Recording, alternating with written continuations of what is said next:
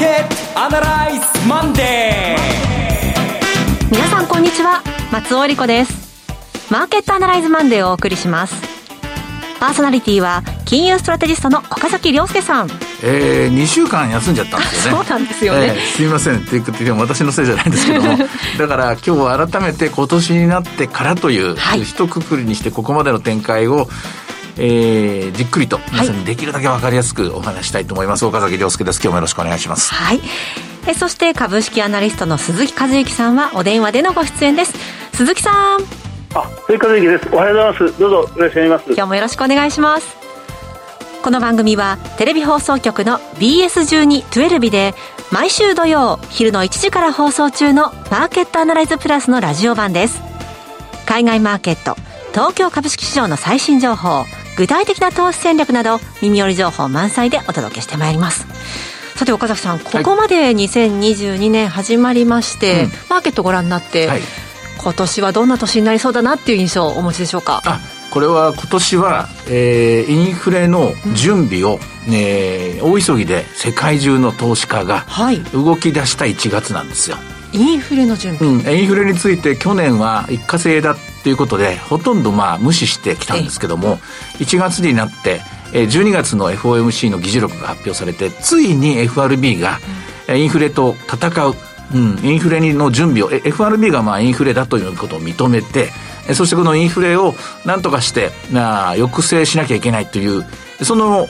まあ段取りみたいなものが発表になったんですね。で慌てて世界の投資家が今動いていますで株式市場はなんか不安定な動きをしてますがこれすべて、えー、あのインフレの準備をしているせいなんですね、はい、で今まで通りと全然違う動きをしているの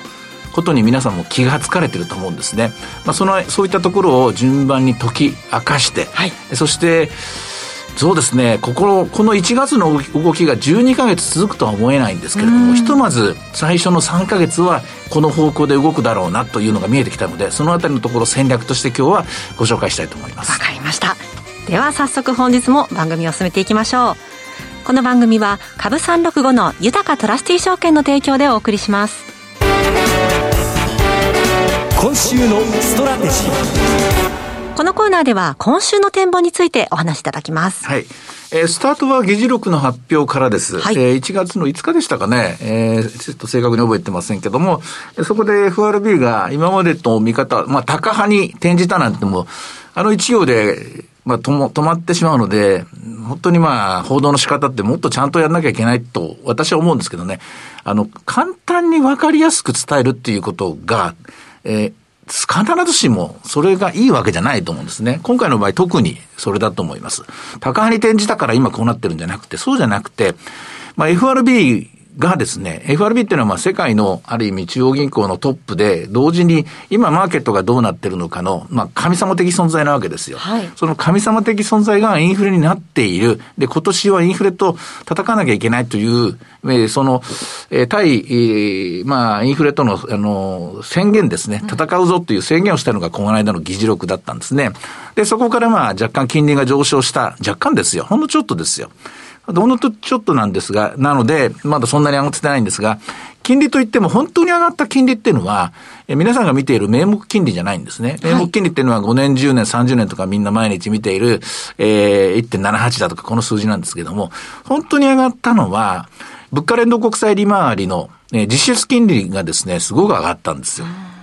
だいたい0.38ぐらい上がったのかな。1.5回分ぐらいの利上げがですね、織り込まれる形で上がってるんですね。これは何がポイントかというと、期待インフレ率がそんなに変わったんじゃなくて、FRB の対インフレとの姿勢ですね。どれぐらいインあのインフレに対して、まあ、それこそ最初に言いました、高派指数みたいなもんですけどね。まだハト派なんですけどね、マイナスですから。で、それが動いたということで、FRB が本気だ、本気で動くんだと。うんえー、要するに3月でテーパリング終わったらすぐ利上げして、で、利上げが始めたらすぐバランスシートの縮小をして、これバランスシートの縮小なんでするかっていうと、前回と違って金融の正常化のためじゃなくて、インフレと戦うためなんですね。はい、インフレと戦うためになぜバランスシートの縮小するかっていうと、バランスシートを縮小すると、これ、すべての1年も2年も3年も5年も10年も20年も30年も全部の金利がスライドで上がるんですね。金利を上げるためなんですよ。金利を上げることで、インフレを止めようとしてるわけですね。で、これを見て世界中は、そうか、今年はインフレと戦わなきゃいけないのか、つまりインフレがひたひたと進んでるのか、じゃあインフレ時代が始まった。インフレ時代に、ポートフォリオはどういうのがいいのか。これをみんな、みんな今議論してるところです。えあのー、まあ、そんなこと全然議論してない人もいると思いますけども、マーケットは明らかに動いている。その証拠に一番に反応したのが、金利が上昇しているにもかかわらず、例えば原油価格が上昇トレンドに再び入ったんですよ。はい。これは、今までの動きだったら金利が上がれば、景気に抑制作用がかかって、原油価格が下がるのが動きだったんですね。ところが今原油が上がっています。あと、えー、鉱産物のベースメタル、メタルと言われている ETF も上がっています。それから最近では農産物価格も上がっています。これすべて、そのインフレ時代に、やはり、えー、早く買っとこうっていうことでですね、ね、価格が上がりやすいグループ、特にエネルギー系ですね、えー、金利の上昇にもめげずにっていうか、金利で上昇したのに全然無視して上がってる。これも明らかにインフレへのですね、対応を動き出しているということですね。同時に株式市場でも、成長株がやはり一番パフォーマンスが今年になってから悪くて、で、やっぱり中国型株も良くないんですけども、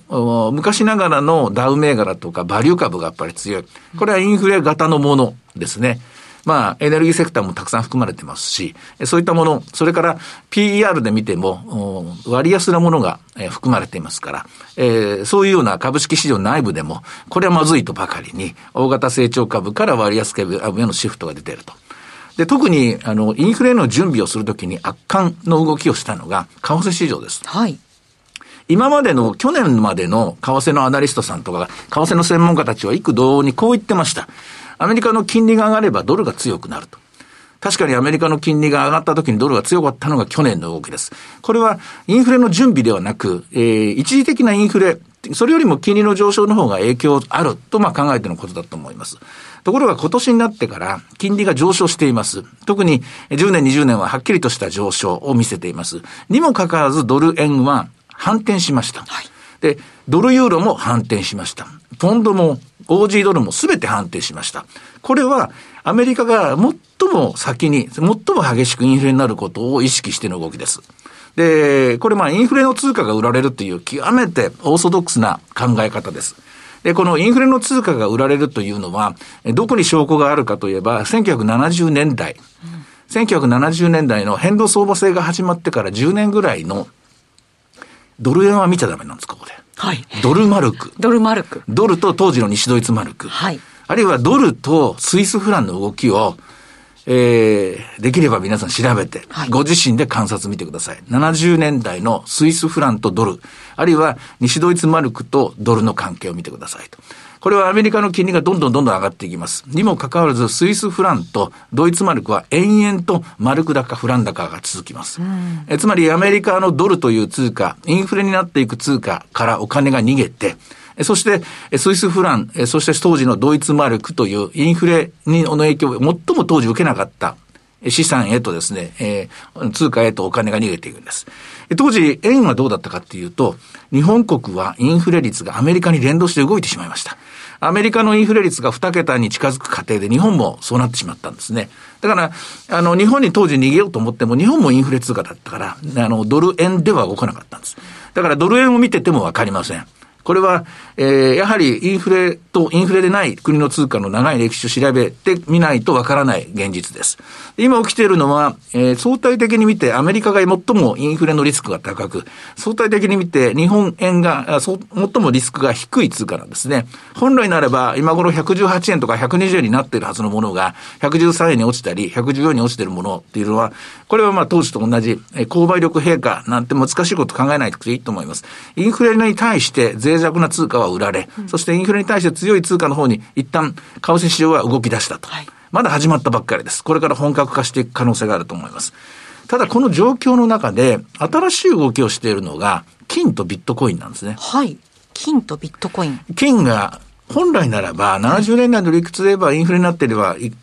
おけばですね、あの、金利が上昇するっていうんですが、さほどは上がっていないんですよ。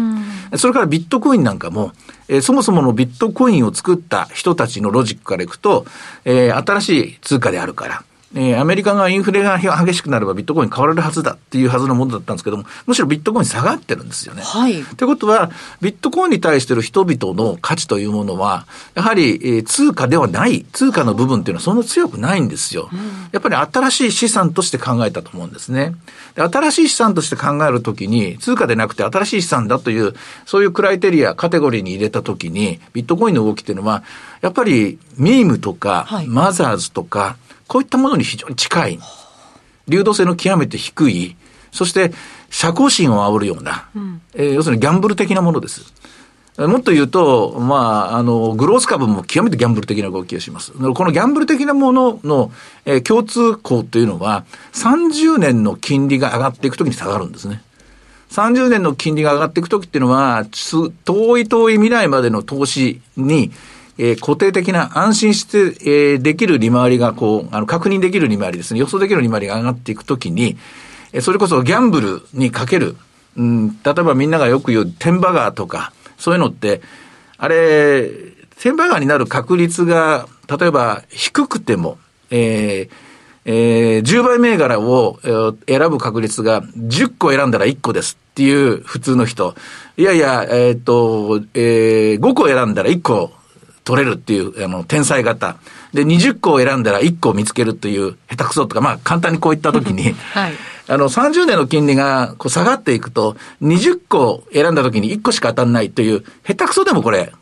勝っちゃうんですよ。えー、これギャンブルなんですけどね。つまりその、そこにギャンブル、社交心を煽る形でですね、30年の金利が思わぬ働きをするんですけども、おそらく、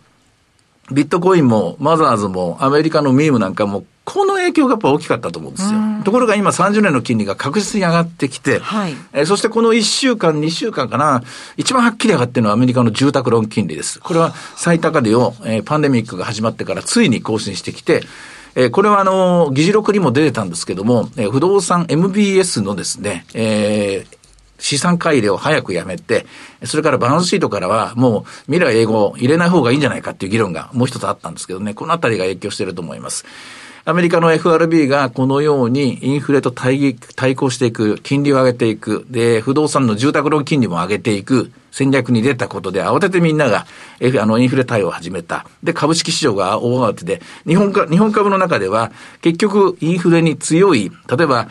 住友金属鉱山がそうだったりとか、うん、あるいは、やっぱりトヨタだってこういう安心できるものにお金が入ったりとか、そういう動きをしています。で、それからまあ通貨の中では円に、あるいは、えユーロに、えー、まあこういった形で動いてます。さあ皆さんもこれ考えなきゃいけないと。で、一通り難しい話はいろいろ言いましたけども、最終的にじゃあ日経平均はどうなるんですか、ええ、ここが一番聞きたいところだところだと思いますけど、はい、日経平均はさほどは下がりませんし、むしろ上がると思います。うん私はそういう意味では、はい、えっと、どうですかね。今は、今はまだ2万7千円台に突っ込む局面が何回か訪れると思うんですけども、これまあ、時間とともにですね、アメリカ株は何度も何度も激しい調整に見舞われると思うんですが、日本株はその度に、まあ、底堅い動きをしていって、最終的には日本にお金が集まっていくんじゃないかなと、そういう絵を今年2022年は描いています。はあ、少なくとも今週に関して言うと、はい、慌てて売らなくてもいいと思います、平均株価はと。そんなふうに思いますね。いや、もう2週間分たっぷりりお話伺った感じがしますけれども、はい、さて、鈴木さんは今週、そして今年、どんなふうにご覧になりますか？あのそうですね、あの年が明けて、まあ、2週間が経過して、でこの2週間っていうのは、結構、企業の決算発表が多かった2週間だったんですね、はい、あのまあ、年明け早々にこの2月決算企業の第3四半期とか、あるいは5月、11月決算企業があのマザーズ銘柄に多いんですが、新興市場銘柄なんかも決算結構発表してきて、であ決算発表のたびにあのこちらで申し上げているようなことなんですけど、企業の戦略が、まあ、このウィズコロナ、アフターコロナの端境期にあって、どう変化していくかっていうのが、やはり一番大きなポイントじゃないかなというふうに思ったりなんかするんですね。まあ、良い決算のところもありますし、の小売企業ですから、みんな相当厳しかった状況の中で、それなりに、うん、先々に対する戦略の変化というものをまあ出し始めてきた。そういうのを今、拾い集めているようなところだと思いますね。このグロース株とバリュー株の動き、先ほど岡崎さんからもお話ありましたが、鈴木さんはどんなふうに見てますか？あのあの昨年12月1か月かけて、そのせめぎ合いがずっと行われて、まあ、年末ぐらいに、えー、なんとなく傾いてたなという状況ですね。で、年明けからは、その昨年からの流れが、そのまま実は継続しているということに多分なってしまうんだと思います。さあ、なんか今年はまず、じゃあ、インフレへの準備ということで。うん、まあ、それと皆さん、ご自身の、はい、今年の消費とか計画とかをもう一回、私は、自分はどんなふうに動いてるかというのを見てほしいんですけども、はい、私の見立てが正しくて、そして本格的にインフレ、今、機関投資家、世界の機関投資家がインフレの準備を始めましたと。じゃあ、消費者がその準備を始めるかどうか。うん、うん、消費者まで本当にその動きをしたら、本当にインフレはさらに加速していくことになるんですけども、はいえー、もしも、あの、日本の消費者がインフレ対応していくならば、高額商品が売れます。ほう。安いものは売れなくなります。はい。高いものから、要するに値段が一番高いものは何か。これは家です。2番目は車です。で、3番目はまあ、今の時代は家電なのか、まあ旅行がないですからね、あの、何かしらそういった、まあゴルフ会員権とかいろいろあるかもしれませんけども、1番、2番はわかるんですけど、3番以降はわかんないです。だから住宅産業と、それからで自動車産業、この2つは要ウォッチですね。見といた方がいいと思います。少しでも高くなる前にということですか？その通りです。その通りです。さて、では、今日の動き見てみましょう。はい、株三六五いかがでしょうか？ええー、まあ、あの、一生懸命喋ったんですけども、こちらの方は極めて静かな動きですね。す はい。はい。えー、っと、寄り付きが413、あの、28,413円から始まって、高値544円、えー、安値が369円でほとんど動いてません。あの、私の一生懸命熱弁と関係ない動きをしています。えー、現在の日経、あの、日経えー、225のですね、2022年、えー、バージョンですけどね、28,413円で、寄り付きと同じ値段です。はい。えー、ドル円は114円45銭から46銭、11時半でしたが、今週どうでしょう、動きは。こじっかりじゃないですか。アメリカの方は不安定が続く、な動きが続くと思うんですけれども、あの、まあ、年末、年始からですね、何回か2万8000割れトライしてるんですけども、えー、跳ね返されてますからね、ね今週も同じような展開が続くように、そんなふうにイメージしています。はい。さて、いろいろ展望していただきました。今週末土曜日には午後1時から放送します。マーケットアナライズプラスもぜひご覧ください。また、Facebook でも随時分析レポートします。以上、今週のストラテジーでした。ではここでお知らせです。株365の豊トラスティ証券より、マーケットの専門家が出演する動画コンテンツの情報です。豊かトラスティ証券では、投資家の皆様の一助にと動画コンテンツの充実を図っています。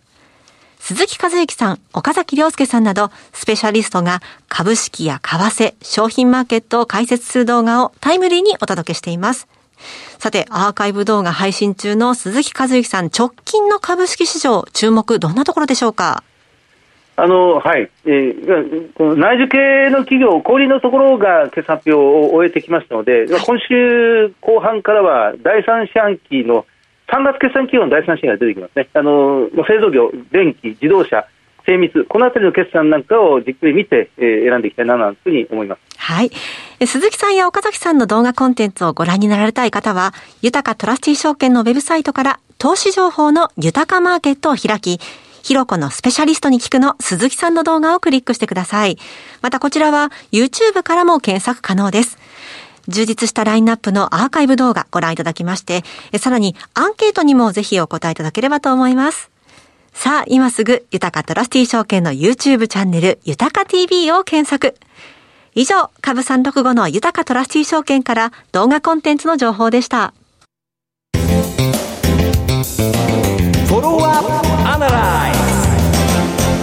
では今年も参りましょう。鈴木さんの注目企業です。お願いします。はい、あの、イーダグループホールディングスです。はい、えー、銘柄コードが3291、イーダグループですね。あの、かつては、これ、イーダ産業という企業名で東証一部に上場してましたが、この上場企業6社、まあ、自らを含めて合計6社で経営統合しまして、今はイーダグループホールディングスとなっています。えっと、日本最大のこれ戸建て住宅、パワービルダーと言われてますが、戸建て住宅を得意とする会社ですね、はいえー、戸建て住宅、それから注文住宅、さらにはマンション、いずれも展開しますが、中でも戸建ての分譲住宅が非常に強いということになります。うん、えっと、史上最高利益更新中です。えっと、2月決あと第2四半期の決算しかまだ出ていません。第3四半期は2月の14日に発表する予定で、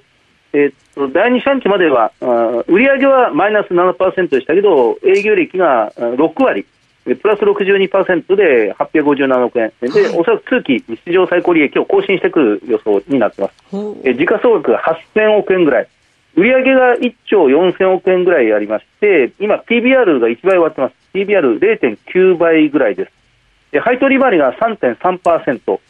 え ROE が11%ぐらいですね。で、まあ、それで史上最高利益更新というところですから、非常に、まあ、内容も良い、好調であるということが言えます。あのまあ、この会社の特徴はいくつもあるんですが、まず全国最大です。全国シェアが全部のその市場合わせて、戸建てマンション、請負注文住宅全部合わせて、えー、全国で28%ぐらいのシェアを持っています。で首都圏で30%、えー、京阪神で15%、やっぱり、まあ、関東というか、東日本で強いんです。で愛知県で33%、東北は49%、えー、北関東も35%ぐらいのシェアというところですから、まあ、言うまでもなく全国トップレベルの会社であると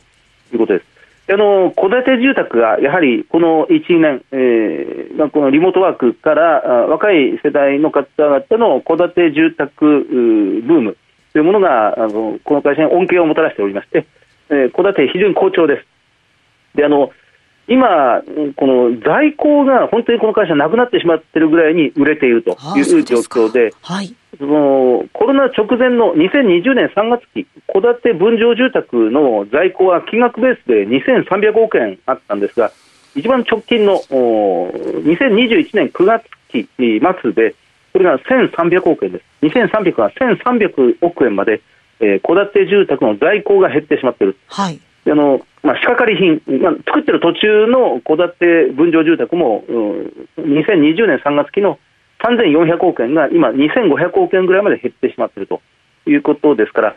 やはり作れば作るだけどんどん売れてる、作ってる以上に売れてるということになりますね。えー、あの粗利益率が非常に高くて、これが今、えー、っと21%ぐらいになってます。これもコロナ危機の直前が11%だったのですが、戸建て分譲の粗利率が21%、2倍近くに伸びてますね。ですから、まあ、数が出て、それから、まあ、単価も相当伸びている、利益率が高まっているという状況で、えー、この会社は非常に強いと。あの、この会社の特徴、いくつもありますが、もう一つだけ伝えますと、すべてをやってる。土地を仕入れて、それから地盤を整備して、それから設計をして、施工、うん、自分で家を建てて、それから営業で販売して、さらにはアフターサービスまで長い年月にわたってずっとメンテナンスしていくと。いうことで、すべてやっている、うん、品質が非常に良い。ということも、この会社の評判を良くしているところもありますし、まあ、注文住宅でもかなり伸びていると。いうこともありますので、あの飯田グループです、えっと、上場企業としてグループに抱えている企業は、えー、東映住宅、まあ、かつて、えー、ジャスタックに上場します、東証それからタクトホーム、アーネストワン、それからはじめ建設、うん、ID ホーム、うん、ほとんどすべて上場企業だったんですが、それを束ねて、はい、今は飯田グループホールディングス3291という会社で上場しています。はい。えー、今日ご紹介しましたのは飯田グループホールディングスでした。住宅ちょっと今年キーワードになりそうですね。本命ですね。ね。今年は、えー、近々テレビの方でより詳しい分析を、はい、そうです少しやろうと思ってますので、はい、あのテレビの方もぜひ見てください、はい、はい、どうぞお楽しみにさてマーケットアナライズマンデーはそろそろお別れの時間です。ここまでのお話は岡崎亮介と追加税と。そして松尾恵理子でお送りしました。それでは今日はこの辺で失礼いたします。さようなら。この番組は株三六五の豊かトラスティ証券の提供でお送りしました。